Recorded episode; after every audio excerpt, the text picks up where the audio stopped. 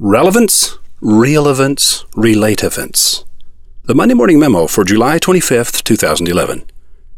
Relevance has always been an important part of effective communication, but never so much as today.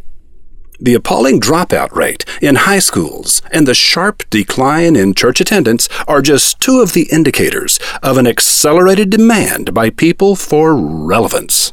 Why should I? Will it make me happier? Is it really going to make a difference, or is it just a waste of my time?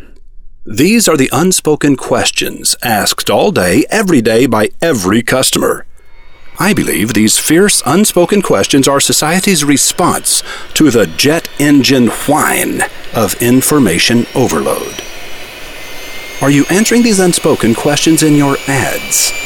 Or are you just adding to the overload? I am the customer. How will you change my condition? Convince me that interacting with you would be worth my time. Keep in mind, advertiser, that your ad will be just one of 5,000 sneaky little messages that will try to break into the customer's consciousness today. Most of these 5,000 messages will be evaluated and dismissed in a fraction of a second. Will yours be one of these? Look around.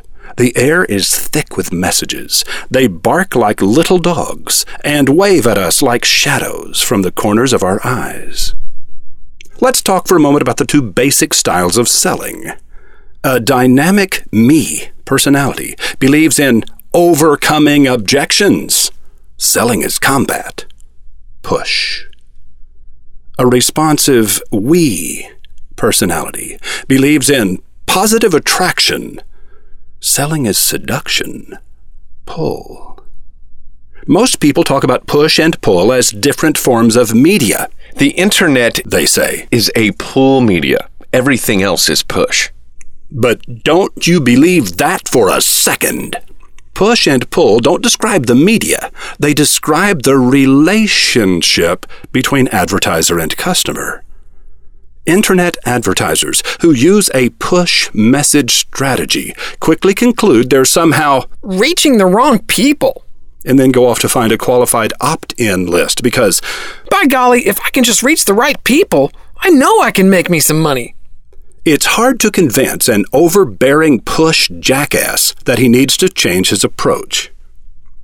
Let me say this plainly Marshall McLuhan was wrong. The media is not the message.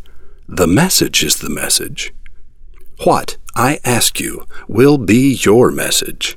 The media is just the messenger who will deliver it. Do you actually believe it is the messenger who determines the customer's response to your message? Push or pull can be used online. Push or pull can be used in traditional media.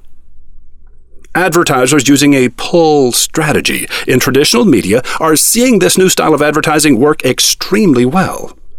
Pull is built on relevance, positive attraction, connection, relationship, and credibility.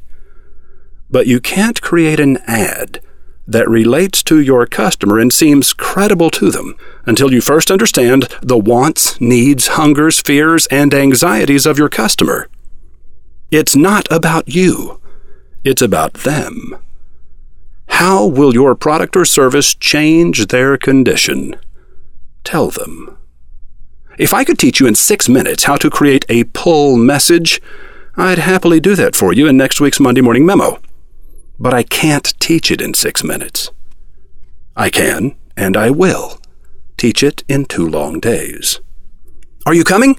If so, be sure to bring lots of examples of the recent ads you've been using. August 23rd and 24th. How to move your ads from push to pull won't be about me and my message.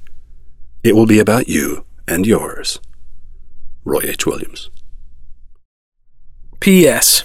You'll find the hyperlink to this new class at the bottom of the Monday Morning Memo for July 25th, 2011.